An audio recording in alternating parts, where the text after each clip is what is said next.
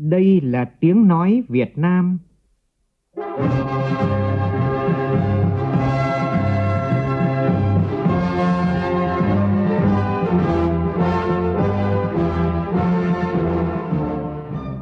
là tiếng nói Việt Nam phát thanh từ Hà Nội, thủ đô nước Cộng hòa xã hội chủ nghĩa Việt Nam.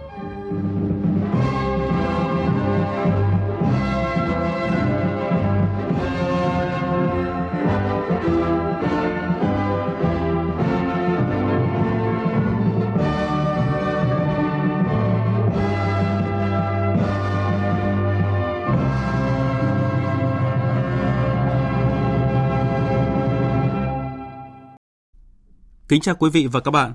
Mời quý vị và các bạn nghe chương trình Thời sự trưa của Đài Tiếng nói Việt Nam với những nội dung chính sau đây.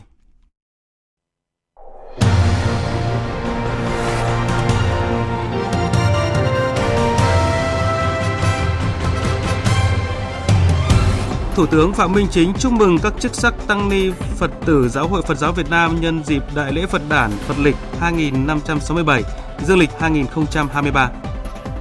Thảo luận ở hội trường về dự án luật sửa đổi bổ sung một số điều của Luật Công an nhân dân, nhiều đại biểu đề nghị quy định cụ thể tiêu chí, điều kiện được thăng bậc quân hàm cấp tướng trước thời hạn. Lần đầu tiên, Tổng cục Thống kê đo lường đóng góp của kinh tế số vào GDP trong cuộc điều tra doanh nghiệp 2023. Trong phần tin quốc tế, tiếp sau Hạ viện rạng sáng nay theo giờ Việt Nam, Thượng viện Mỹ thông qua dự luật nâng trần nợ công giúp nước Mỹ tránh được nguy cơ vỡ nợ lần đầu tiên trong lịch sử. Giao tranh dữ dội bùng phát trở lại tại thủ đô Khắc-tum, Xu-đăng, ngay sau khi tiến trình đàm phán tại Ả Rập Xê-út đổ vỡ khiến hàng trăm người thương vong.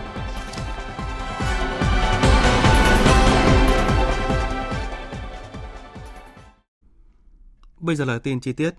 Thưa quý vị và các bạn, vào sáng nay tại Chùa Quán Sứ, Hà Nội, Thủ tướng Phạm Minh Chính tới chúc mừng các chức sắc tăng ni Phật tử Giáo hội Phật giáo Việt Nam nhân dịp Đại lễ Phật đản Phật lịch 2567, dương lịch 2023.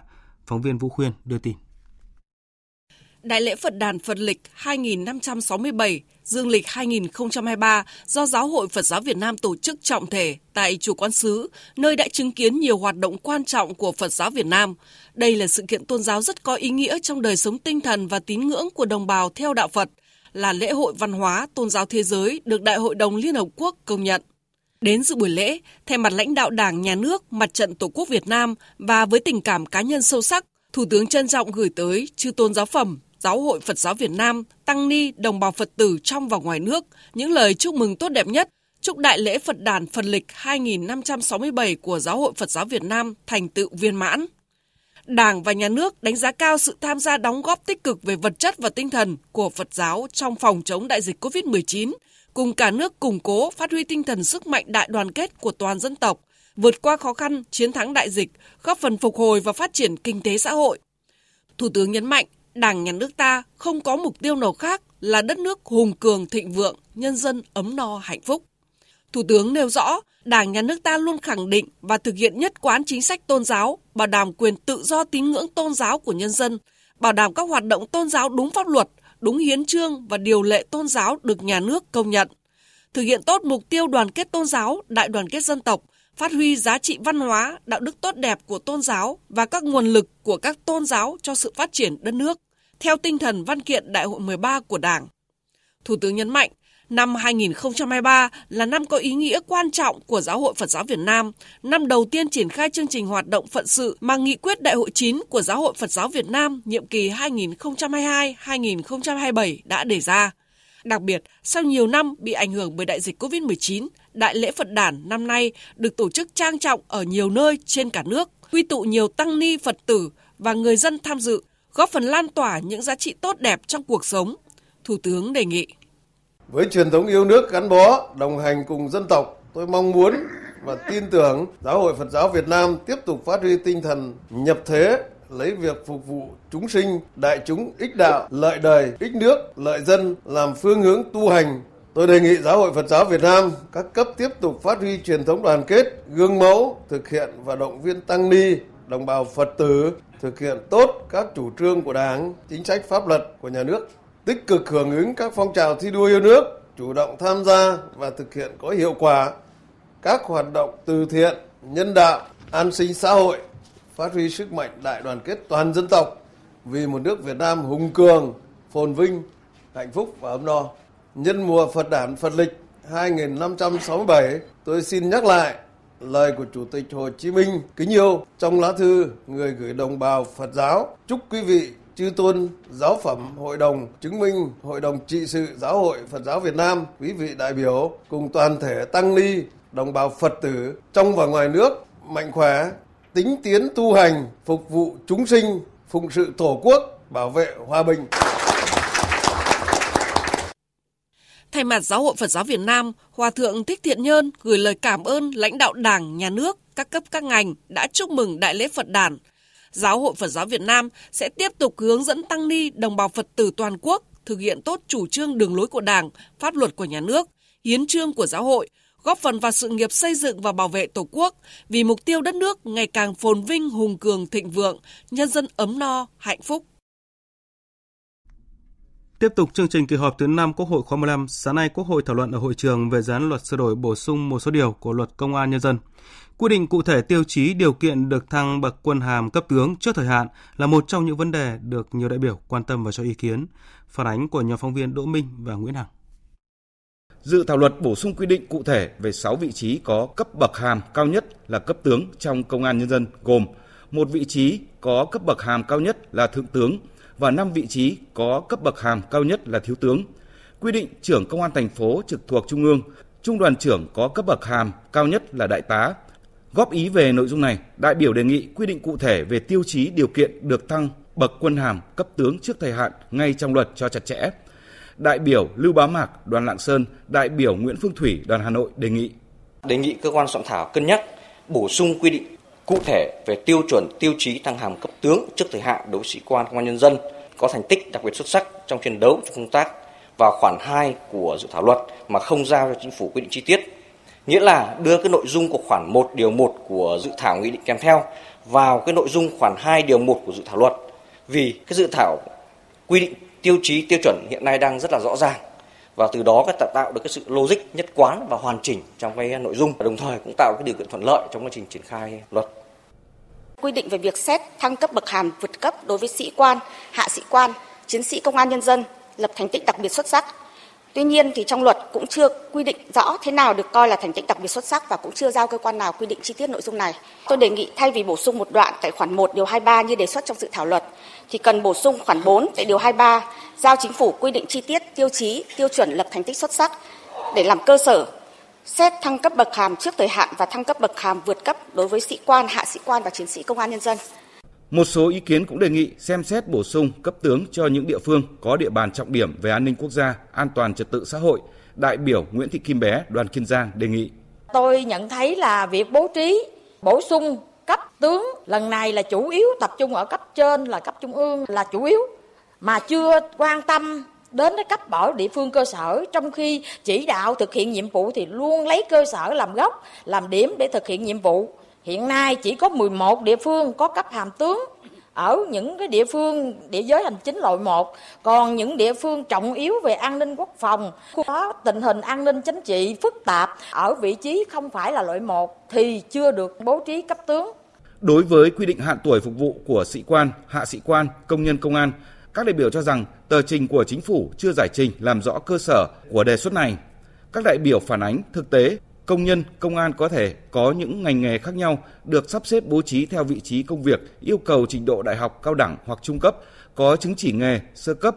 Trong những việc làm này có thể có những vị trí đặc thù với môi trường đặc biệt. Vì vậy, nếu quy định cứng độ tuổi nghỉ hưu đối với công nhân, công an là chưa đồng bộ với quy định của Bộ Luật Lao động. Các đại biểu đề nghị chính phủ báo cáo thêm về việc thực hiện chế độ chính sách bảo hiểm xã hội, đánh giá tác động về sức khỏe, tính công bằng khi thực hiện chính sách trong lực lượng công an nhân dân. Đại biểu Tô Văn Tám, đoàn Kon Tum đề nghị. Chính ở đây có một cái việc là lộ trình tăng tuổi thì chúng ta có hai trường hợp, một trường hợp là tăng theo lộ trình của Bộ Luật Lao động và một trường hợp chúng ta tăng ngay, tức là trường hợp tăng 2 tuổi chúng ta tăng ngay. Thì như vậy là cái việc tăng tuổi nó phù hợp và cái lộ trình thì ở đây có một cái trường hợp lộ trình tăng ngay 2 tuổi. Thì trong cái tờ trình của chính phủ thì còn nói là lấy cái Luật Lao động làm gốc thì tôi đồng ý cái việc đấy, nhưng mà đề nghị là ban soạn thảo làm rõ thêm cái cơ sở là tăng thêm 2 tuổi này ngay sau khi luật. Theo đại biểu Nguyễn Tạo, đoàn Lâm Đồng, áp dụng điều khoản tuổi nghỉ hưu tại Bộ Luật Lao động để đưa vào luật này thì cần lưu ý tính đặc thù trong lực lượng công an. có cái lực lượng đặc thù như phòng chống ma túy, cơ động, cảnh vệ, cứu hộ, cứu nạn, phòng cháy, chữa cháy, hình sự, cảnh sát môi trường, khoa học hình sự, v.v. Thì bây giờ ở khoảng 3 thì nó có những công việc đặc biệt nặng nhọc, quy định được nghỉ hưu trước thời hạn và ta ấn định luôn trong khoảng 3 điều 169 của luật lao động là 5 năm. Vậy tại sao chúng ta không thiết kế một cái điều này ở sửa đổi của luật này? Tại vì cái nguyện vọng của các đồng chí đó ở một cái độ tuổi như mà tham gia trực tiếp đối kháng với lực lượng đối địch mà ở một cái độ tuổi như thế thì liệu chúng ta có bảo đảm được sức khỏe hay không? Do đó chúng tôi tha thiết là chúng ta đã viện dẫn điều 169 để chúng ta sửa luật tăng tuổi nghỉ hưu thì chúng ta phải áp dụng khoảng 3 để giảm lại 5 năm, mà trong luật quy định là giảm thấp nhất là 5 năm, khẳng định luôn. Giải trình tại phiên họp, Bộ trưởng Bộ Công an Tô Lâm cho biết sẽ tiếp thu tối đa ý kiến của đại biểu để chỉnh lý, hoàn thiện dự thảo luật trước khi trình Quốc hội thông qua. Các ý kiến phát biểu tại hội trường hôm nay sẽ được cơ quan chủ trì soạn thảo phối hợp với các cơ quan chức năng của Quốc hội tổng hợp, tiếp thu, giải trình để báo cáo cấp có thẩm quyền. Trong thời gian tới, Bộ Công an cũng rất mong các vị đại biểu Quốc hội, các cơ quan tổ chức có liên quan tiếp tục quan tâm cho ý kiến đối với dự án luật. Cơ quan chủ trì soạn thảo có trách nhiệm phối hợp chặt chẽ với các cơ quan của Quốc hội để hoàn thiện hồ sơ dự án luật trình Quốc hội biểu quyết vào ngày 22 tháng 6 năm 2023. Trước đó, trong sáng nay, với 446 trên 465 đại biểu tham gia biểu quyết tán thành, chiếm 90,28% tổng số đại biểu, Quốc hội đã thông qua nghị quyết về chương trình xây dựng luật pháp lệnh năm 2024, điều chỉnh chương trình xây dựng luật pháp lệnh năm 2023. Quốc hội cũng nghe tờ trình và báo cáo thẩm tra dự án luật viễn thông sửa đổi. Thời sự VOV, nhanh, tin cậy, hấp dẫn. Chương trình Thời sự trưa tiếp nối với những tin đáng chú ý khác.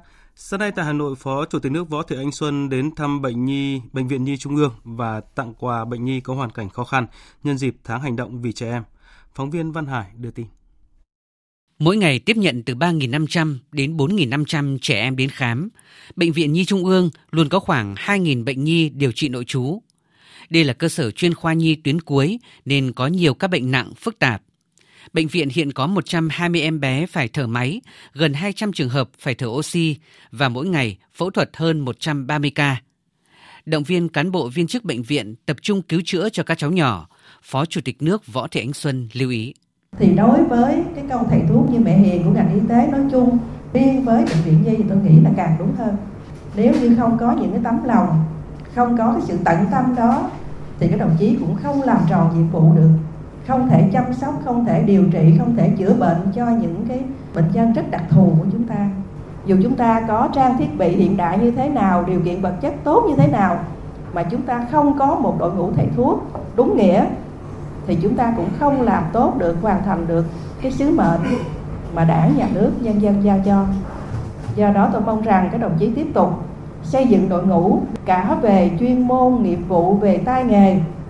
Đi đôi đó là vấn đề y đức, đó là những cái phẩm chất đáng quý của người thầy thuốc. Phó Chủ tịch nước Võ Thị Ánh Xuân đã trao 50 triệu đồng để Bệnh viện Nhi Trung ương hỗ trợ những bệnh nhi có hoàn cảnh khó khăn đặc biệt, đồng thời cùng các cán bộ đại diện Quỹ Bảo trợ Trẻ Em Việt Nam, Quỹ Hỗ trợ Bệnh nhân Ung thư Ngày Mai Tươi Sáng tặng 200 suất quà cho các bệnh nhi khó khăn tại Trung tâm Ung thư và Trung tâm Thần kinh. Chị Ngân Thị Thìn, dân tộc Thái, ở xã Châu Thành, huyện Quỳ Hợp, tỉnh Nghệ An, chăm sóc con gái 6 tuổi tại Trung tâm Ung thư cho biết. Cháu vào đây được 3 ngày, bác sĩ bảo cháu là bị viêm khớp với lại suy thận cấp với có khối u trong bụng đang theo dõi. Hôm nay được các bác, Phó Chủ tịch nước rồi các bộ y tế vào thăm là cảm ơn sự quan tâm của nhà nước, của bệnh viện.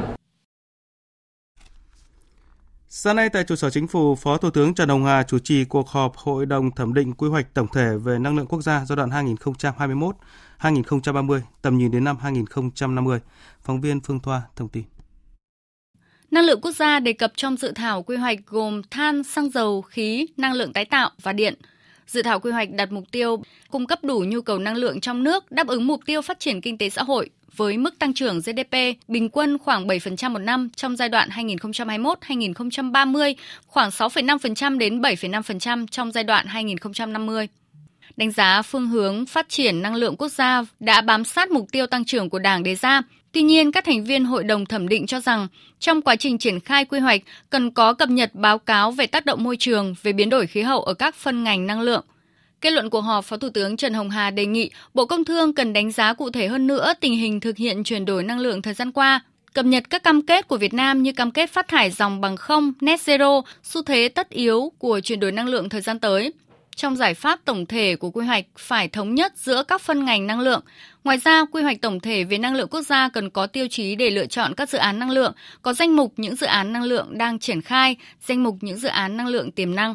Phó Thủ tướng Trần Hồng Hà đề nghị cần phải có nghiên cứu việc sử dụng các nguồn năng lượng mới, hydrogen, ammonia, điện hạt nhân. Trong cái này chúng ta chưa tính đến một số cái nguồn năng lượng mà đến lúc mà chúng ta có thể làm được. Nhưng bây giờ đặt nghiên cứu, ví dụ như nguồn năng lượng sóng biển, địa nhiệt chúng ta có, tại sao không nghiên cứu?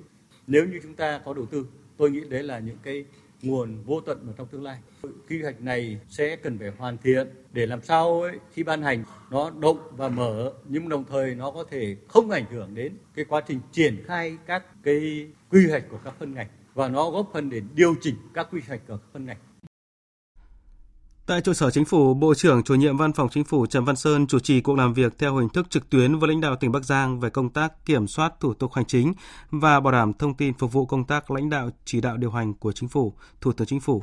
Tin của phóng viên Việt Cường.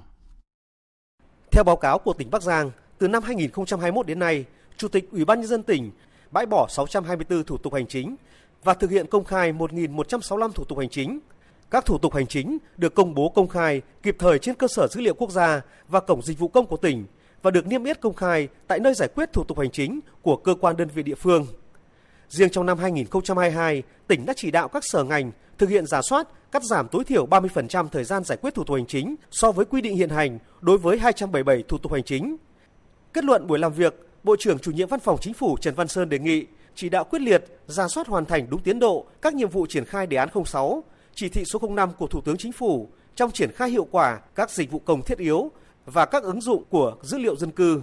Đây là một đề án đột phá của chuyển đổi số quốc gia. Thành công của đề án 06 sẽ là thành công của công tác kiểm soát thủ tục hành chính, bảo đảm thông tin, phục vụ công tác chỉ đạo điều hành của các bộ ngành địa phương. Đồng chí tập trung cái nguồn lực đẩy nhanh số hóa hồ sơ này, rồi kết quả giải quyết thủ tục hành chính để đảm bảo kể từ ngày 1 tháng 6 để người dân không phải cung cấp lại thông tin khi thực hiện thủ tục hành chính tại các cấp chính quyền, gắn cái trách nhiệm số hóa với quá trình mà thực thi nhiệm vụ để tiếp nhận giải quyết thủ tục hành chính ở tất cả các cái cán bộ công chức, rồi tăng cường cái việc mà tái sử dụng các dữ liệu số hóa, vân vân. Đề nghị các đồng chí tiếp tục rà soát, thống kê và đơn giản hóa thủ tục hành chính nội bộ trong hệ thống hành chính nhà nước trên địa bàn để kịp thời sửa đổi bổ sung những cái mà chưa phù hợp, chưa sát thực. Đồng chí Trần Văn Sơn cũng đề nghị tỉnh Bắc Giang cần thực hiện nghiêm túc việc theo dõi, đôn đốc, kiểm tra việc thực hiện nhiệm vụ do Chính phủ, Thủ tướng Chính phủ giao đảm bảo hiệu quả đúng tiến độ. Sáng nay, kỳ họp chuyên đề Hội đồng Nhân dân tỉnh Khánh Hòa khóa 7 phê duyệt chủ trương đầu tư dự án xây dựng trụ sở làm việc tỉnh ủy, đoàn đại biểu Quốc hội và Hội đồng Nhân dân tỉnh, Ủy ban Nhân dân tỉnh Khánh Hòa trên khu đất hơn 23.000 m2 tại số 1 đường Trần Phú, thành phố Nha Trang. Tin của phóng viên Thái Bình, thường trú khu vực miền Trung. Khu đất rộng hơn 23.000 m2 có vị trí đẹp, tầm nhìn bao quát vịnh Nha Trang, gắn liền với nhiều sự kiện lịch sử của quân và dân tỉnh Khánh Hòa. Việc xây dựng trụ sở tập trung các cơ quan lãnh đạo điều hành nhằm đảm bảo đồng bộ, hiện đại, tập trung đáp ứng yêu cầu về trụ sở làm việc cho cán bộ, công chức, viên chức, đồng thời tạo liên kết giữa các khối cơ quan, định hình một khu vực trụ sở làm việc tập trung có ý nghĩa quan trọng về nhiều mặt đối với sự nghiệp phát triển kinh tế xã hội của tỉnh. Dự án đầu tư hơn 540 tỷ đồng từ nguồn vốn ngân sách, xây dựng trong giai đoạn 2023-2025. Dự án sẽ thực hiện thi tuyển phương án kiến trúc làm cơ sở triển khai các bước tiếp theo theo quy định. Ông Nguyễn Tấn Tuân, Chủ tịch Ủy ban Nhân dân tỉnh Khánh Hòa cho biết. Các cái cơ quan xây dựng rất lâu, 20-30 năm trở lên hết. Đó là cái cơ quan công quyền thể hiện cái sự lãnh đạo, cái sự quan tâm, cái sự gần gũi với người dân, phục vụ cho nhân dân phải được xây dựng cách hoàn chỉnh, phải tiết kiệm. Các cái trang thiết bị mà hiện nay các cơ quan này đang dùng thì sẽ được sử dụng tiếp tục về vị trí mới, dành diện tích nhất định để phục vụ cho công cộng. Với một cái công viên Yến Phi như thế, với một cái tượng đài 568 như thế, trụ sở là một cái điểm để du khách đến tham quan. Phóng viên Lê Hạnh, thường trú khu vực Tây Bắc đưa tin 10 nghị quyết quan trọng góp phần giải quyết các vấn đề dân sinh, thực hiện nhiệm vụ phát triển kinh tế xã hội trong năm nay và giai đoạn 2021-2026 đã được Hội đồng Nhân dân tỉnh thông qua tại kỳ họp chuyên đề lần thứ kỳ họp Hội đồng Nhân dân tỉnh Sơn La thông qua tại kỳ họp chuyên đề lần thứ 12 tổ chức hôm nay. Các nghị quyết được thông qua liên quan tới nhiều ngành lĩnh vực, tập trung vào 3 nhóm là đầu tư công, lĩnh vực quản lý đất đai và thực hiện chương trình mục tiêu quốc gia. Tổng thu ngân sách nhà nước lũy kế 5 tháng đầu năm nay do cơ quan thuế quản lý ước đạt gần 664.000 tỷ đồng, bằng hơn 48% so với dự toán. Thông tin được Tổng cục Thống kê đưa ra tại hội nghị đánh giá tình hình thực hiện công tác thuế tháng 5 và chương trình công tác thuế tháng 6 diễn ra hôm nay. Theo báo cáo, so với dự toán, có 12 trong số 20 khoản thu sắc thuế đạt khá, tức trên 48%. Trong đó, một số khoản thu lớn như khu vực doanh nghiệp nhà nước, khu vực công thương nghiệp và dịch vụ ngoài quốc doanh, thuế thu nhập cá nhân, v.v. Để đảm bảo thực hiện tốt nhiệm vụ thu ngân sách trong thời gian tới, ngành thuế sẽ chủ động bám sát tình hình trong nước và thế giới để nhận diện những rủi ro, đồng thời chủ động tham mưu những kịch bản, giải pháp điều hành thu ngân sách. Bên cạnh đó, ngành thuế sẽ tiếp tục rà soát, xây dựng danh sách, đôn đốc các nhà cung cấp nước ngoài chưa thực hiện đăng ký thuế, khai thuế, nộp thuế trên cổng thông tin điện tử của Tổng cục Thuế, kịp thời giải quyết các vướng mắc để nhà cung cấp nước ngoài thực hiện nghĩa vụ thuế theo quy định, nghiên cứu, phân tích yêu cầu nghiệp vụ, đề xuất các nội dung nâng cấp cổng thông tin điện tử dành cho nhà cung cấp ở nước ngoài, báo cáo Tổng cục Thuế và phối hợp với các đơn vị liên quan để triển khai thực hiện. Tại lễ vinh danh Giải thưởng Ngân hàng Việt Nam tiêu biểu do Tập đoàn Dữ liệu Quốc tế tại Việt Nam IDC Việt Nam tổ chức mới đây, Ngân hàng Nông nghiệp và Phát triển Nông thôn Agribank vinh dự được xướng tên với 3 giải thưởng là Ngân hàng hỗ trợ đầu tư cho nông nghiệp công nghệ cao, Ngân hàng tiêu biểu vì cộng đồng và Ngân hàng tiêu biểu về tín dụng xanh. Thời gian qua, để hỗ trợ khách hàng tiếp cận nguồn vốn vay đãi, thúc đẩy sản xuất kinh doanh, Agribank đã triển khai nhiều chương trình tín dụng ưu đãi lãi suất với giá trị hàng nghìn tỷ đồng. Cùng với đó, khách hàng vay vốn theo chương trình phát triển nông nghiệp công nghệ cao, nông nghiệp sạch của Agribank sẽ được miễn phí chuyển tiền trong hệ thống Agribank, giảm 50% theo mức phí quy định hiện hành của Agribank đối với chuyển tiền ngoài hệ thống Agribank. Rất nhiều những chương trình thiết thực và kịp thời khác đã được Agribank triển khai để hỗ trợ và đồng hành cùng sự phát triển của lĩnh vực này. Đây cũng là lý do để Agribank vinh dự nhận được giải thưởng Ngân hàng hỗ trợ đầu tư cho nông nghiệp công nghệ cao. Thưa quý vị, công trình kè chống sạt lở bờ sông Poco, tỉnh Kon Tum là một trong những công trình quan trọng của địa phương. Thế nhưng sau 14 năm triển khai đến nay, công trình này vẫn dở dang với nhiều tồn tại cần nhanh chóng khắc phục trước khi mùa mưa lũ tới. Tin của phóng viên Khoa Điểm, thường trú tại khu vực Tây Nguyên. Tuyến kè bờ đông, công trình kè chống sạt lở bờ sông Poco, đoạn qua thị trấn Đắc Lây, huyện Đắc Lây đã hoàn thành thi công từ năm 2021. Tuy nhiên, vào tháng 9 năm 2022, do ảnh hưởng của bão số 4 đã gây sạt lở, hư hỏng phần chân kè và mái kè phía sông với tổng chiều dài khoảng 60 mét. Đến nay, 8 tháng đã trôi qua, song hư hỏng hiện mới đang được đơn vị thi công khắc phục sửa chữa, trong khi mùa mưa lũ đã gần kề.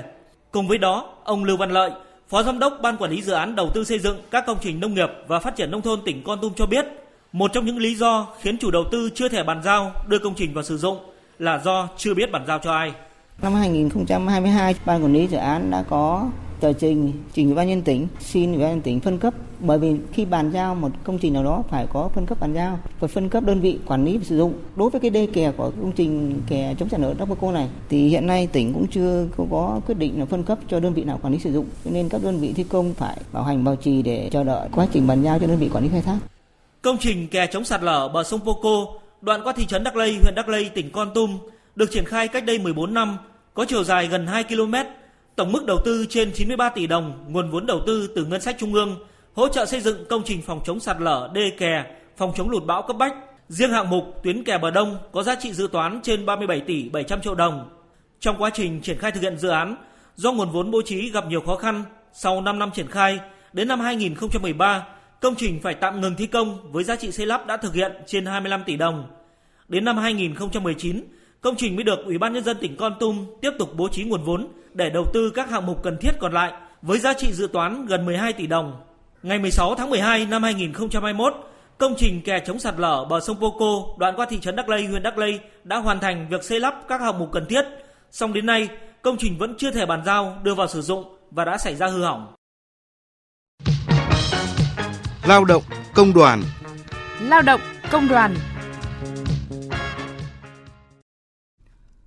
Thảo luận về kinh tế xã hội tại kỳ họp thứ 5 Quốc hội khóa 15, đại biểu Nguyễn Hoàng Bảo Trân, đoàn Bình Dương đề xuất có thêm những chương trình hỗ trợ học miễn phí hoặc miễn phí tham gia bảo hiểm y tế đối với học sinh là con công nhân lao động khó khăn, mất việc làm trong năm học 2023-2024.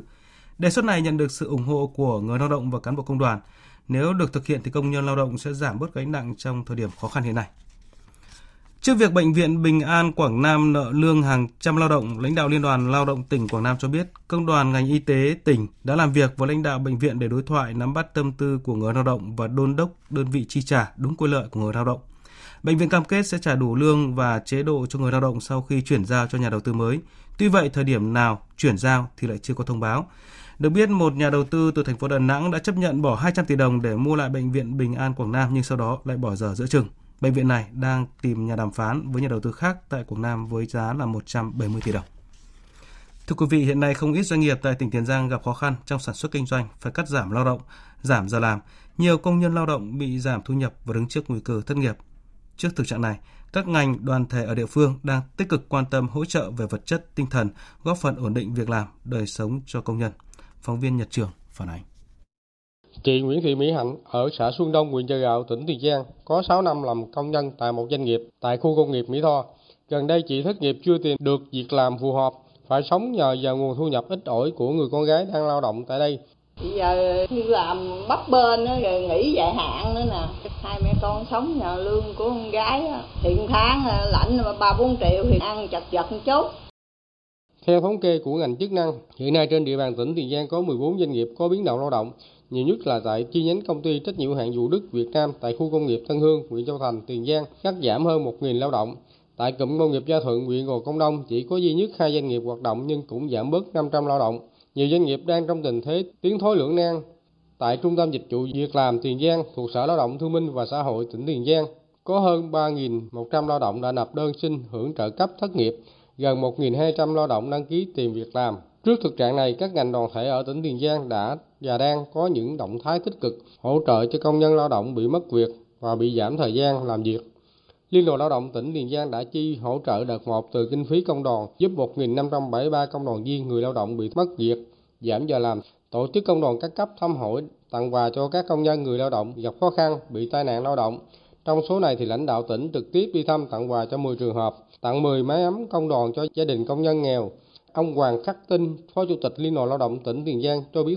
Đối với những doanh nghiệp nó khó khăn bắt buộc phải cắt giảm lao động thì trước mắt công đoàn cơ sở rồi công đoàn huyện ngành sẽ theo sát đó để cùng với doanh nghiệp thực hiện các cái chế độ, các chính sách đúng quy định của pháp luật. Cái thứ hai, phối hợp với các ngành chức năng tức là tìm để giới thiệu cái việc làm mới cho công nhân. Đối với những trường hợp mà tạm thời chưa có việc làm, nếu mà công nhân ở trọ rồi này nọ thì liên hệ với nhà trọ để cũng có cái chế độ, chính sách ưu đãi để giúp cho công nhân cũng bớt khó khăn. Hiện nay trên địa bàn tỉnh Tiền Giang có 4 khu công nghiệp tập trung và nhiều cụm công nghiệp giải quyết việc làm cho khoảng 90.000 lao động trong và ngoài tỉnh.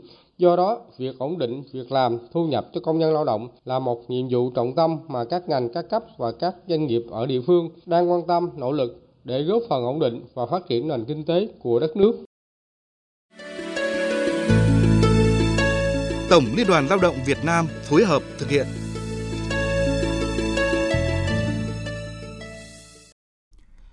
Tiếp theo chương trình Thời sự trưa là một số thông tin thời tiết đáng chú ý. Thưa quý vị, nắng nóng và nắng nóng gay gắt, có nơi đặc biệt gay gắt là hình thái thời tiết phổ biến tại các tỉnh thuộc Bắc Bộ và Trung Bộ, khu vực Thanh Hóa đến Thừa Thiên Huế. Cụ thể, ở các tỉnh Bắc Bộ ngày hôm nay, nhiệt độ cao nhất phổ biến từ 36 đến 39, có nơi trên 40 độ. Riêng khu vực Hà Nội, nhiệt độ cao nhất khoảng 36 đến 38, có nơi trên 38 độ. Các tỉnh Thanh Hóa đến Thừa Thiên Huế cao nhất có nơi trên 40 độ. Khu vực Đà Nẵng đến Phú Yên, nhiệt độ cao nhất phổ biến từ 35 đến 37 độ, có nơi trên 37 độ. Dự báo về chiều tối và đêm nhiều khu vực có mưa rào và dông. Theo Trung tâm Khí tượng Thủy văn Quốc gia, từ ngày 4 tháng 6, nắng nóng ở Bắc Bộ và khu vực từ Thanh Hóa đến Phú Yên có xu hướng dịu dần. Trong khi Bắc Bộ và Trung Bộ duy trì tình trạng nắng nóng thì Tây Nguyên và Nam Bộ nằm trong cảnh báo mưa trên diện rộng. Trong mưa dông có khả năng xảy ra lốc sét, mưa đá và gió giật mạnh.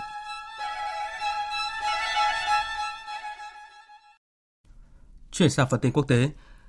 Tối muộn hôm qua, theo giờ Mỹ, Thượng viện Mỹ bỏ phiếu thông qua dự luật nâng trần nợ công, qua đó giúp Mỹ tránh được nguy cơ vỡ nợ lần đầu tiên trong lịch sử. Tin của phóng viên Phạm Huân, thường trú tại Mỹ. Thượng viện Mỹ đã thông qua dự luật đình chỉ trần nợ công ở mức 31.400 tỷ đô la cho tới ngày 1 tháng 1 năm 2025. Dự luật này trước đó đã được thông qua ở Hạ viện. Sau khi được Quốc hội thông qua, văn bản này sẽ được trình lên Tổng thống Biden ký thành luật trước hạn chót vào ngày 5 tháng 6 tới. Thời điểm chính phủ Mỹ sẽ hết tiền để thanh toán các hóa đơn nợ. Với tên gọi chính thức là đạo luật trách nhiệm tài khóa, Dự luật này được xây dựng trên cơ sở thỏa thuận giữa Tổng thống Joe Biden và Chủ tịch Hạ viện Kevin McCarthy đình chỉ trả nợ công đến năm 2025, sẽ loại bỏ nguy cơ vỡ nợ cho đến sau cuộc bầu cử Tổng thống 2024. Ngoài việc giải quyết giới hạn nợ, dự luật còn hạn chế chi phí quốc phòng, mở rộng điều kiện đối với các cá nhân được nhận trợ cấp chính phủ và thu lại một số quỹ hỗ trợ COVID-19 và nhiều chính sách khác. Văn phòng Ngân sách Quốc hội Mỹ cho biết các hạn chế chi tiêu trong dự luật sẽ giảm thâm hụt 1.500 tỷ đô la trong 10 năm. Bộ Ngoại giao Trung Quốc vừa ra tuyên bố trong đó kiên quyết phản đối Mỹ và vùng lãnh thổ Đài Loan ký thỏa thuận thương mại thế kỷ 21 bất chấp những cảnh báo của nước này. Phóng viên Bích Thuận, thường trú tại Bắc Kinh, đưa tin. Trong cuộc họp báo chiều ngày 1 tháng 6, người phát ngôn Bộ Ngoại giao Trung Quốc Mao Ninh nhấn mạnh việc Washington ký thỏa thuận thương mại với Đài Loan là vi phạm nghiêm trọng nguyên tắc một Trung Quốc và các cam kết do chính Washington đưa ra. Bà Mao Ninh yêu cầu Mỹ cần dừng các trao đổi chính thức dưới mọi hình thức với Đài Loan, không đàm phán ký kết bất kỳ thỏa thuận nào có hàm ý chủ quyền hoặc tính chất chính thức với vùng lãnh thổ Đài Loan của Trung Quốc, không gửi đi bất kỳ tín hiệu sai trái nào tới các lực lượng ly khai đòi Đài Loan độc lập dưới danh nghĩa kinh tế thương mại. Tuy nhiên, bất chấp sự phản đối của Bắc Kinh, đại diện giữa Mỹ và Đài Loan cùng ngày đã ký thỏa thuận đầu tiên thuộc sáng kiến Mỹ-Đài Loan về thương mại thế kỷ 21 tại Mỹ. Thỏa thuận này được cho là sẽ thúc đẩy thương mại giữa hai bên bằng cách đơn giản hóa kiểm tra hải quan cũng như cải thiện các thủ tục pháp lý. Không loại trừ khả năng Bắc Kinh sẽ có các biện pháp đáp trả trước động thái này giữa Mỹ và Đài Loan. Hội nghị thượng đỉnh lần thứ 2 Cộng đồng Chính trị châu Âu chính thức khai mạc tại Moldova. Hội nghị này là nền tảng cho sự phối hợp chính trị giữa các nước trên khắp lục địa châu Âu và được dư luận châu Âu đặc biệt quan tâm. Một trong những vấn đề gây đau đầu và được nhiều đại diện châu Âu đề cập ngay ngày khai mạc hội nghị chính là việc đảm bảo cấp quy chế thành viên tổ chức Hiệp ước Bắc Đại Tây Dương NATO cho Ukraine ngay tại hội nghị thượng đỉnh khối này ở thủ đô Vilnius của Litva vào tháng 7 tới. Tổng hợp của biên tập viên Hồng Nhung. Các quốc gia thành viên NATO đang đau đầu và bế tắc trong đàm phán để quyết định những bước tiếp theo trong chặng đường đưa Ukraine gia nhập khối quân sự này trong bối cảnh xung đột với Nga đang leo thang. Phát biểu tại hội nghị, Thủ tướng Đức Olaf Scholz hôm qua cho biết vẫn còn khoảng cách rất xa giữa Ukraine và các nước đồng minh NATO trong việc đảm bảo quy chế cho quốc gia Đông Âu này. Tuy nhiên, Thủ tướng Đức nhấn mạnh các nước cần có một sự đảm bảo quy chế thành viên cho Ukraine khác so với các quốc gia thành viên khác của NATO. Mọi người đều thấy rằng mục đích chính là hỗ trợ Ukraine trong tình hình hiện tại chứ không phải là thiết lập tư cách thành viên. Tất cả chúng ta phải tập trung vào cách từng quốc gia thành viên có thể hỗ trợ Ukraine. Đây là một nhiệm vụ mà các quốc gia thành viên NATO đang thực hiện, nhưng không phải với tư cách NATO, nhằm tập trung hỗ trợ phòng thủ, không để leo thang thành xung đột giữa NATO và Nga. Và đó chính là nguyên tắc mà chúng tôi đang theo đuổi, và điều đó đã được chứng minh. Chúng tôi sẽ tiếp tục tuân thủ điều này.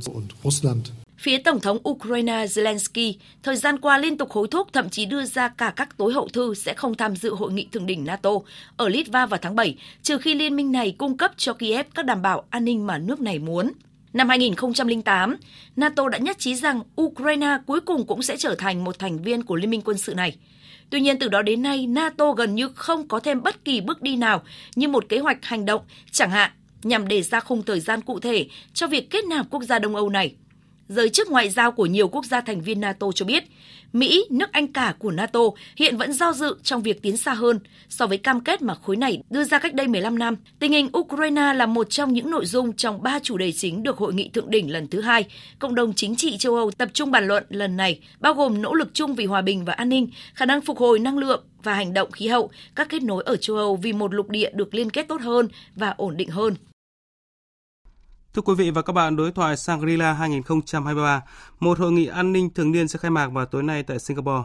Hội nghị quy tụ hơn 550 đại biểu là các quan chức quốc phòng và an ninh cấp cao, các học giả, nhà nghiên cứu, tới từ hơn 40 quốc gia trên thế giới.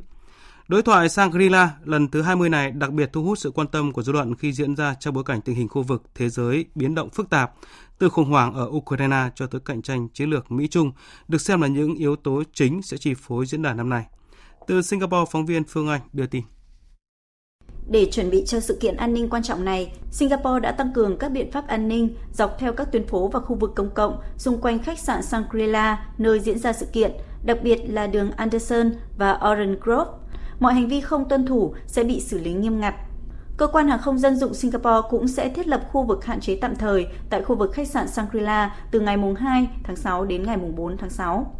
Đối thoại Shangri-La 2023 dự kiến sẽ có 7 phiên họp toàn thể, 6 phiên thảo luận song song, cùng hàng chục cuộc tiếp xúc bên lề, bao trùm các vấn đề an ninh quốc phòng đang nổi lên trong khu vực, cũng như vai trò trung tâm của ASEAN trong định hình cấu trúc an ninh khu vực và cạnh tranh trên không gian mạng. Phiên họp đặc biệt về tác động an ninh của không gian mạng và cạnh tranh công nghệ được lựa chọn mở màn đối thoại Shangri-La năm nay sẽ cho phép các quan chức quốc phòng ASEAN tìm hiểu sâu hơn về tác động của cạnh tranh không gian mạng và công nghệ, cũng như ý nghĩa của lĩnh vực này với các quốc gia trong khu vực. Nó cũng giúp các cơ quan quốc phòng ASEAN có cái nhìn toàn diện hơn về tác động không mong muốn từ xung đột giữa các cường quốc ở châu Á-Thái Bình Dương trong sử dụng không gian mạng và công nghệ mới nổi, có thể ảnh hưởng trực tiếp tới lợi ích của các quốc gia ASEAN, từ đó góp phần làm gia tăng bất ổn, an ninh cho khu vực. Thưa quý vị, sau khi tiến trình đàm phán tại Ả Rập Xê-út đổ vỡ, giao tranh dữ dội đã bùng phát trở lại ở thủ đô Khắc-tum, Xu-đăng, khiến hàng trăm người thương vong. Đây là một trong những đợt bạo lực đẫm máu nhất tại quốc gia Đông Phi trong hơn một tháng qua, làm gia tăng lo ngại về nguy cơ một cuộc chiến lan rộng với những tác động mang tầm khu vực. Biên tập viên Thu Hoài tổng hợp thông tin. Pháo kích đã nổ ra tại một khu chợ ở phía nam thủ đô Khắc-tum khiến ít nhất 18 dân thường thiệt mạng và hơn 100 người khác bị thương. Các tổ chức nhân đạo đã mô tả tình hình ở đây rất thảm khốc. Hơn 6 tuần qua, thủ đô Khak-tum và nhiều khu vực khác tại Sudan đã chìm trong bất ổn do các cuộc giao tranh đẫm máu. Bất chấp việc quân đội Sudan và lực lượng bán quân sự chính đã nhất trí gia hạn lệnh ngừng bắn hôm 29 tháng 5, nhưng xung đột vẫn tiếp diễn. Trước đó một ngày, tiến trình đàm phán do Ả Rập Xê-út và Mỹ làm trung gian đã buộc phải dừng lại do những hành vi vi phạm liên tiếp của các bên đối với lệnh ngừng bắn. Người dân tại thủ đô Khak-tum không khỏi lo ngại tình hình ngày một tồi tệ hơn. Lệnh ngừng bắn không giúp ích gì cho chúng tôi. Sự an toàn cá nhân của chúng tôi không được đảm bảo khi chúng tôi ra ngoài. Chúng tôi không thể đến bệnh viện hay thăm người thân. Lệnh ngừng bắn không dành cho những người dân thường như chúng tôi.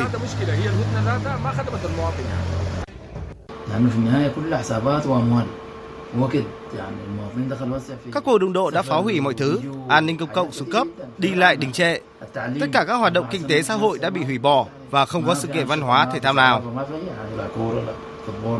Phản ứng trước những diễn biến căng thẳng tại Sudan, Bộ Tài chính Mỹ đã thông báo áp đặt các biện pháp trừng phạt đối với các công ty bị cáo buộc tiếp tay cũng như trục lợi từ tình hình xung đột tại Sudan, nhưng nhấn mạnh Mỹ vẫn sẵn sàng làm trung gian cho một thỏa thuận ngừng bắn tại Sudan nếu các bên cho thấy sự nghiêm túc về việc chấm dứt bạo lực.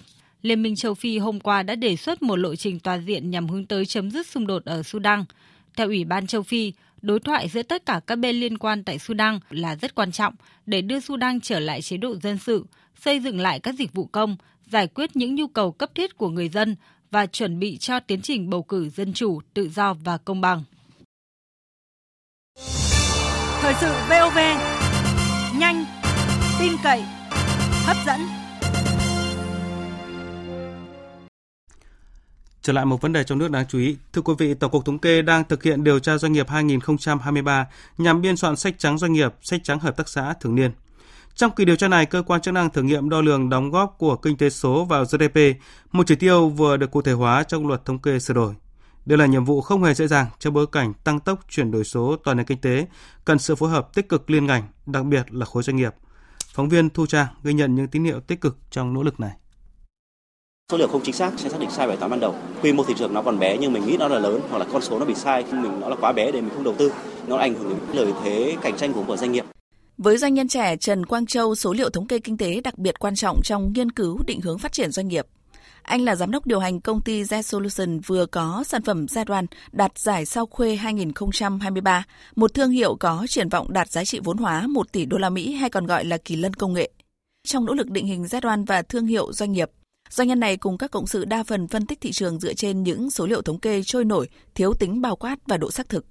Việc tìm kiếm cái chỉ số liên quan đến kinh tế số, chuyển đổi số Việt Nam rất là khó. Có các chỉ số ở phía cơ quan nhà nước, có những chỉ số ở công ty tư nhân, có những cái chỉ số quỹ đầu tư ngoài nước đánh giá Việt Nam. Nhưng mà cái sự khác biệt giữa các chỉ số đấy rất là lớn. Thế thì đối với doanh nghiệp thì nhìn vào đâu? Nếu tiếp diễn thực trạng nhiều doanh nghiệp nội dựa vào số liệu thống kê trôi nổi hoặc là số liệu thống kê từ nước ngoài để hoạch định chiến lược, sẽ rủi ro cho nền kinh tế. Đó là lý do kinh tế số được Quốc hội, Chính phủ quyết định trở thành chỉ tiêu quan trọng trong Luật Thống kê sửa đổi năm 2021. Tổng cục trưởng Tổng cục Thống kê, bà Nguyễn Thị Hương nhìn nhận, đây là khái niệm mới, vấn đề mới với mọi ngành nghề lĩnh vực bao gồm cả ngành thống kê, nhưng đã đến lúc không thể chậm trễ biên soạn bộ chỉ số xác định tỷ trọng giá trị tăng thêm của kinh tế số trong tổng sản phẩm nội địa. Phải triển khai khối lượng công việc rất là đồ sộ, thì Tổng cục Thống kê đã tham mưu phân công Bộ Thông tin Truyền thông, Bộ Giáo dục Đào tạo, Bộ Công Thương, Bộ Y tế và Ngân hàng Nhà nước và Ủy ban Nhân dân cấp tỉnh có liên quan thu thập, tổng hợp và công bố đối với 50 chỉ tiêu đảm bảo cung cấp đầy đủ, chính xác, kịp thời, đáp ứng được cái yêu cầu so sánh quốc tế. Trước hết là cần phải hiểu kinh tế số sẽ bao gồm tất cả các hoạt động kinh tế dựa vào hoặc được tăng cường đáng kể bằng cách sử dụng các yếu tố đầu vào kỹ thuật số, bao gồm công nghệ, kỹ thuật, cơ sở hạ tầng, dịch vụ kỹ thuật số và dữ liệu. Thì Tổng cục Thống kê đã tiến hành thu thập tổng hợp thông tin từ các nguồn số liệu sẵn có, thử nghiệm tính toán và có những kết quả ban đầu cùng với các nhà chuyên gia trong nước và quốc tế tiếp tục rà soát, tính toán. Rất mong muốn là các cái cơ quan, tổ chức có liên quan thì tiếp tục cung cấp đầy đủ các cái thông tin kinh tế số để phục vụ cho việc biên soạn, tính toán cũng như sử dụng thông tin liên quan. Ngày càng có nhiều tín hiệu tích cực trong công cuộc này, từ những doanh nghiệp tư nhân diện start như Z-Solution cho đến các doanh nghiệp tư nhân quy mô lớn và đặc biệt là từ khối doanh nghiệp nhà nước. Ông Nguyễn Xuân Vĩnh, Phó Giám đốc Trung tâm Kinh doanh VNPT Hà Nội, Tập đoàn Bưu chính Viễn thông Việt Nam xác định việc phối hợp cung cấp số liệu cho cơ quan thống kê vừa là mong muốn vừa là nhiệm vụ để đơn vị định hướng thương hiệu doanh nghiệp công nghệ trong bối cảnh chuyển đổi số và để đóng góp vào tăng trưởng chung. Kinh tế số sẽ là đòn bẩy của kinh tế Việt Nam trong những thập kỷ tới. Các nhà chuyên gia cho rằng tốc độ tăng trưởng của kinh tế số trung bình 20 đến 25% mỗi năm. Trong cái trường hợp nào đấy, khi mà thị trường đang còn sơ khai thì doanh nghiệp cũng có thể là mày mò. Tuy nhiên, về nguyên tắc thì phải có một kế hoạch, quy hoạch cụ thể, có thể là ngắn hạn, trung hạn và dài hạn, nhưng mà nó phải dựa hoàn toàn vào các cái con số thống kê. Các con số thống kê đó là những cái sở cứ rất là quan trọng để VNPT định vị mình, định vị tính hiệu quả trong kinh doanh, đặc biệt trong việc và triển khai một cái chiến lược hoàn toàn mới mà doanh nghiệp trước đây chưa hề có kinh nghiệm. Cơ quan thống kê đang rất cần sự phối hợp tích cực, có trách nhiệm từ liên ngành, tỉnh, thành, đặc biệt là từ cộng đồng doanh nghiệp để bộ chỉ số đầu tiên thống kê tỷ trọng giá trị tăng thêm của kinh tế số trong GDP Việt Nam có thể được công bố vào cuối năm nay, sát thực, hữu dụng nhất cho tăng trưởng từ cấp doanh nghiệp cho đến tầm vĩ mô. Tiếp theo chương trình là trang tin đầu tư tài chính và trang tin thể thao. Trang tin đầu tư tài chính.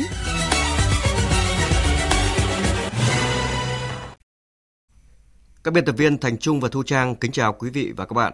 Thưa quý vị và các bạn, sáng nay giá vàng thế giới tăng 12 đô la Mỹ một ounce, hiện đang giao dịch ở mức 1.976 đô la Mỹ một ounce. Theo xu hướng của giá vàng thế giới, giá vàng trong nước cũng tăng nhẹ khoảng 100.000 đồng một lượng. Giá vàng miếng SJC đang được niêm yết ở mức mua vào là 66.450.000 đồng một lượng và bán ra là 67.050.000 đồng một lượng. Giá vàng dòng Thăng Long của công ty Bảo Tín Minh Châu đang được giao dịch ở mức mua vào là 55.600.000 đồng một lượng và bán ra là 56.560.000 đồng một lượng. Tỷ giá đô la Mỹ trung tâm hôm nay được Ngân hàng Nhà nước công bố ở mức 23.722 đồng một đô la, giảm 7 đồng so với hôm qua. Sau khi Ngân hàng Nhà nước hạ lãi suất điều hành, một loạt các ngân hàng thương mại tiếp tục điều chỉnh, giảm lãi suất huy động.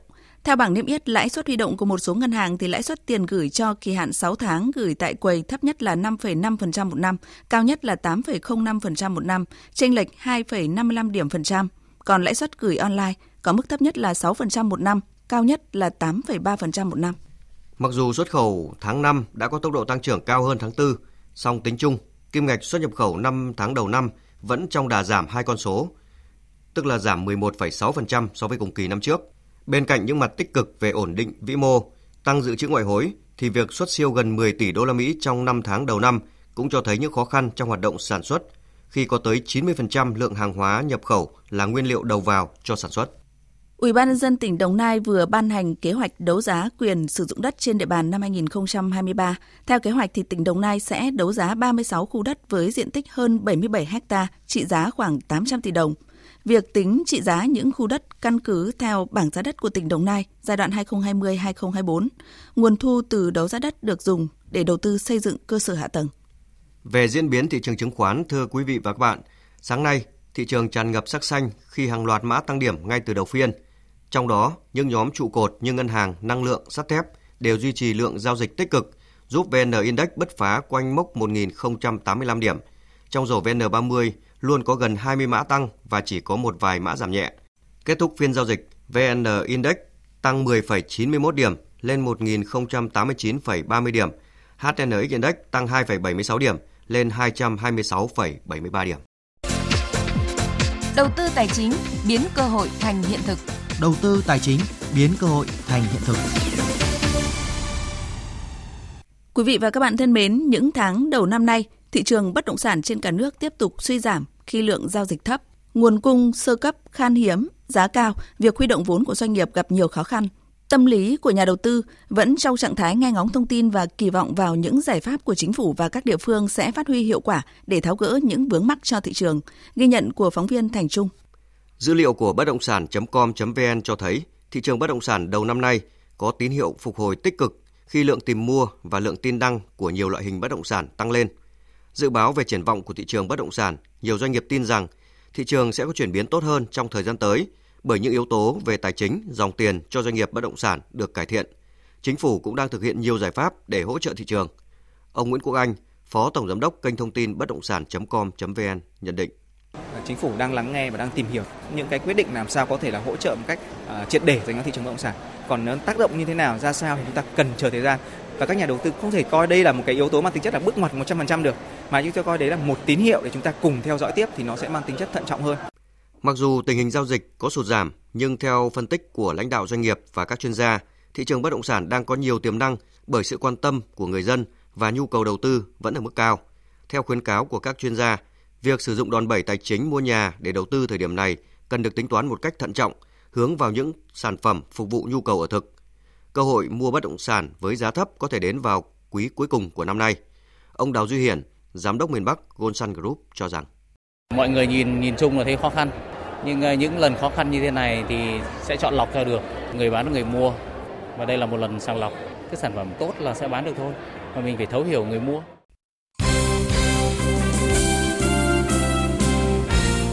Quý vị và các bạn thân mến, vòng 10 V-League 2023 đã khép lại vào tối qua sau hai cặp đấu cuối cùng giữa BKM Bình Dương gặp Thanh Hóa và Viettel gặp Sông Lam Nghệ An. Thanh Hóa làm khách trên sân Gò Đậu với tư cách nhất Bản cùng thành tích bất bại từ đầu mùa. Đội khách chơi lấn lướt, liên tục gây sức ép về phía cầu môn của Minh Toàn nhưng bất ngờ xảy ra cuối hiệp 1 khi Việt Cường mở tỷ số cho Bình Dương từ quả phạt 11m. Tuy nhiên đến phút 79, Bruno có cú sút xa ngoài 30m để san bằng cách biệt. Huấn luyện viên Popov tạm hài lòng khi Thanh Hóa nối dài thành tích bất bại lên 10 trận và giữ ngôi nhất bảng với 4 điểm nhiều hơn đội đứng thứ nhì là Công an Hà Nội. Về phần mình, huấn luyện viên Lê Huỳnh Đức có trận hòa thứ 3 liên tiếp khi về dẫn dắt đội bóng và ông cũng dành lời khen ngợi cho tinh thần của các học trò trong hoàn cảnh nhiều khó khăn về lực lượng.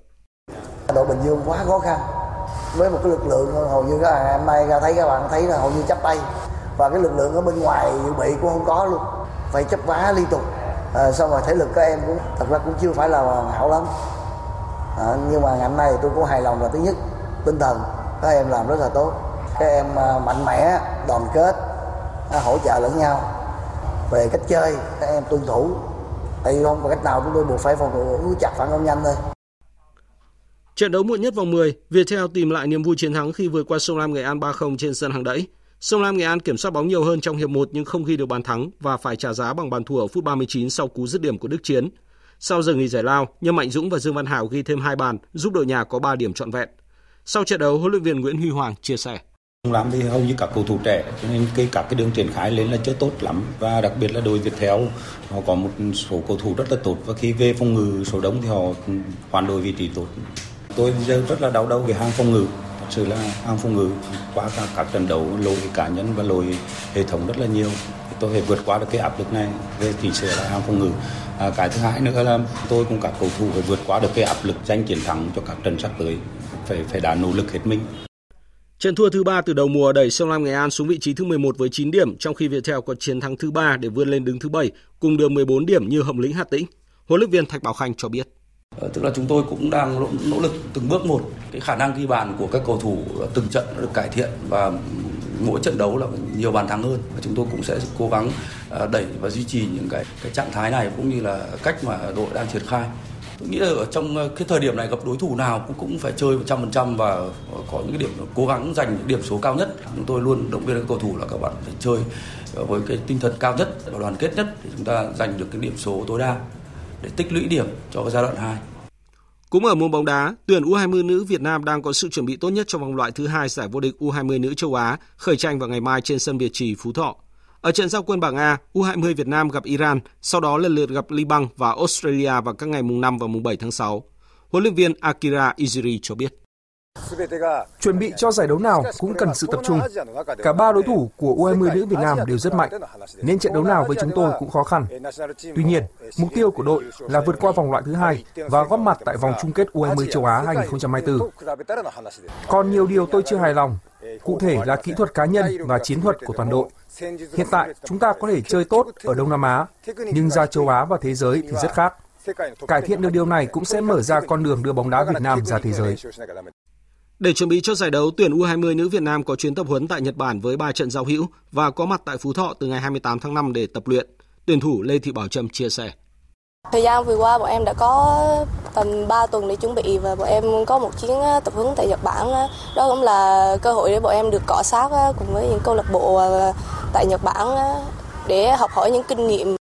Ngày mai, Đại hội Thể thao Người Khuyết tật Đông Nam Á ASEAN Paragame 12 sẽ khai mạc tại Phnom Penh, Campuchia. Đoàn thể thao Việt Nam có 127 vận động viên tham gia tranh tài ở 8 môn là điền kinh, bơi, cử tạ, cầu lông, bóng bàn, cờ vua, judo và boxia. Ông Huỳnh Vĩnh Ái, Chủ tịch Hiệp hội Paralympic Việt Nam khẳng định. Kỳ này tổ chức cái Paragame của Campuchia, nước bạn tổ chức rất là chu đáo, không thua gì cái SEA Games kỳ rồi. Kể cả lễ khai mạc, bế mạc cũng như tất cả các hoạt động chuyên môn. Và kỳ này là phải nói là sức ép rất lớn của cái đoàn thể thao khuyết tật của Việt Nam. Các nước họ tham dự đông.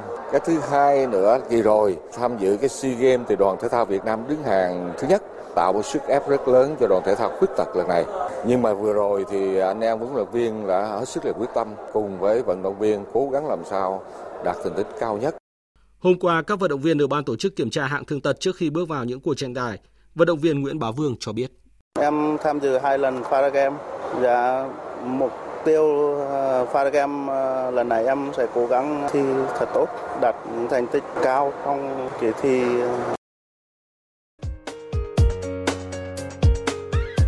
Dự báo thời tiết. Phía Tây Bắc Bộ chiều nắng nóng và nắng nóng gay gắt, có nơi đặc biệt gay gắt, chiều tối và đêm có mưa rào và dông rải rác, cục bộ có mưa vừa mưa to, nhiệt độ từ 26 đến 39, có nơi trên 40 độ. Phía Đông Bắc Bộ chiều nắng nóng và nắng nóng gay gắt, có nơi đặc biệt gay gắt, chiều tối và đêm có mưa rào và dông vài nơi, riêng vùng núi phía Bắc cục bộ có mưa vừa mưa to, nhiệt độ từ 27 đến 39 độ, có nơi trên 40 độ. Khu vực Thanh Hóa đến Thừa Thiên Huế chiều nắng nóng và nắng nóng gay gắt, có nơi đặc biệt gay gắt, chiều tối và đêm có mưa rào và dông vài nơi, nhiệt độ từ 27 đến 39, có nơi trên 40 độ. Khu vực từ Đà Nẵng đến Bình Thuận chiều nắng, phía Bắc có nắng nóng, có nơi nắng nóng gay gắt, chiều tối và đêm có mưa rào và dông vài nơi, phía Bắc nhiệt độ từ 26 đến 38 độ, có nơi trên 38 độ, phía Nam từ 26 đến 35 độ. Tây Nguyên có mưa rào và dông vài nơi, riêng chiều tối có mưa rào và dông rải rác, cục bộ có mưa to, nhiệt độ từ 21 đến 32 độ. Nam Bộ có mưa rào và dông vài nơi, riêng chiều và tối có mưa rào và rải rác có dông, cục bộ có mưa to, nhiệt độ từ 25 đến 35 độ. Khu vực Hà Nội chiều nắng nóng và nắng nóng gay gắt, đêm không mưa, nhiệt độ từ 28 đến 38 độ, có nơi trên 38 độ. Dự báo thời tiết biển, Vịnh Bắc Bộ, vùng biển từ Quảng Trị đến Quảng Ngãi không mưa, tầm nhìn xa trên 10 km, gió Nam đến Đông Nam cấp 3 đến cấp 4. Vùng biển từ Bình Định đến Ninh Thuận có mưa rào và dông vài nơi, tầm nhìn xa trên 10 km, gió Tây Nam cấp 4 đến cấp 5.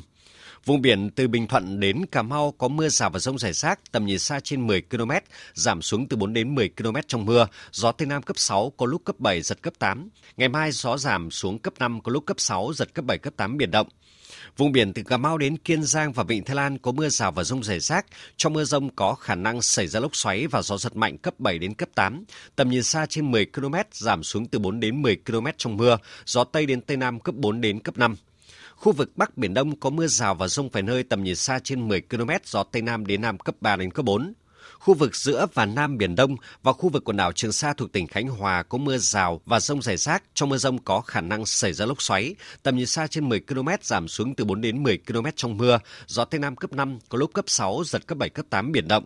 Khu vực quần đảo Hoàng Sa thuộc thành phố Đà Nẵng không mưa, tầm nhìn xa trên 10 km, gió Tây Nam đến Nam cấp 3 đến cấp 4. Vừa rồi là phần tin dự báo thời tiết, bây giờ chúng tôi tóm lược một số tin chính đã phát trong chương trình.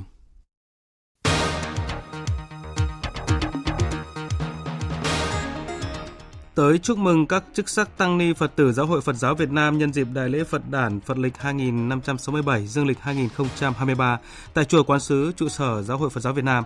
Thủ tướng Phạm Minh Chính mong muốn và tin tưởng Giáo hội Phật giáo Việt Nam tiếp tục phát huy tinh thần nhập thế, lấy việc phục vụ chúng sinh, đại chúng, ích đạo, lợi đời, ích nước, lợi dân làm phương hướng tu hành. Tiếp tục chương trình kỳ họp thứ 5 Quốc hội khóa 15, sáng nay Quốc hội thảo luận ở hội trường về dự án luật sửa đổi bổ sung một số điều của Luật Công an nhân dân. Các đại biểu kiến nghị cần quy định cụ thể tiêu chí, điều kiện được thăng bậc quân hàm cấp tướng trước thời hạn là tối muộn. Ngày hôm qua, theo giờ Mỹ, Thượng viện Mỹ bỏ phiếu thông qua dự luật nâng trần nợ công, qua đó giúp nước này tránh được nguy cơ vỡ nợ lần đầu tiên trong lịch sử. Ngoài việc giải quyết giới hạn nợ, dự luật còn hạn chế chi tiêu phi quốc phòng, mở rộng điều kiện đối với các cá nhân được nhập trợ cấp của chính phủ và thu lại một số quỹ hỗ trợ COVID-19 cùng nhiều chính sách khác.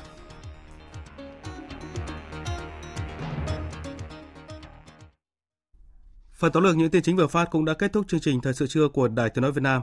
Chương trình do các biên tập viên Nguyễn Hằng, Thanh Trường, Đức Hưng biên soạn thực hiện với sự tham gia của kỹ thuật viên Thanh Tùng, chịu trách nhiệm nội dung Lê Hằng.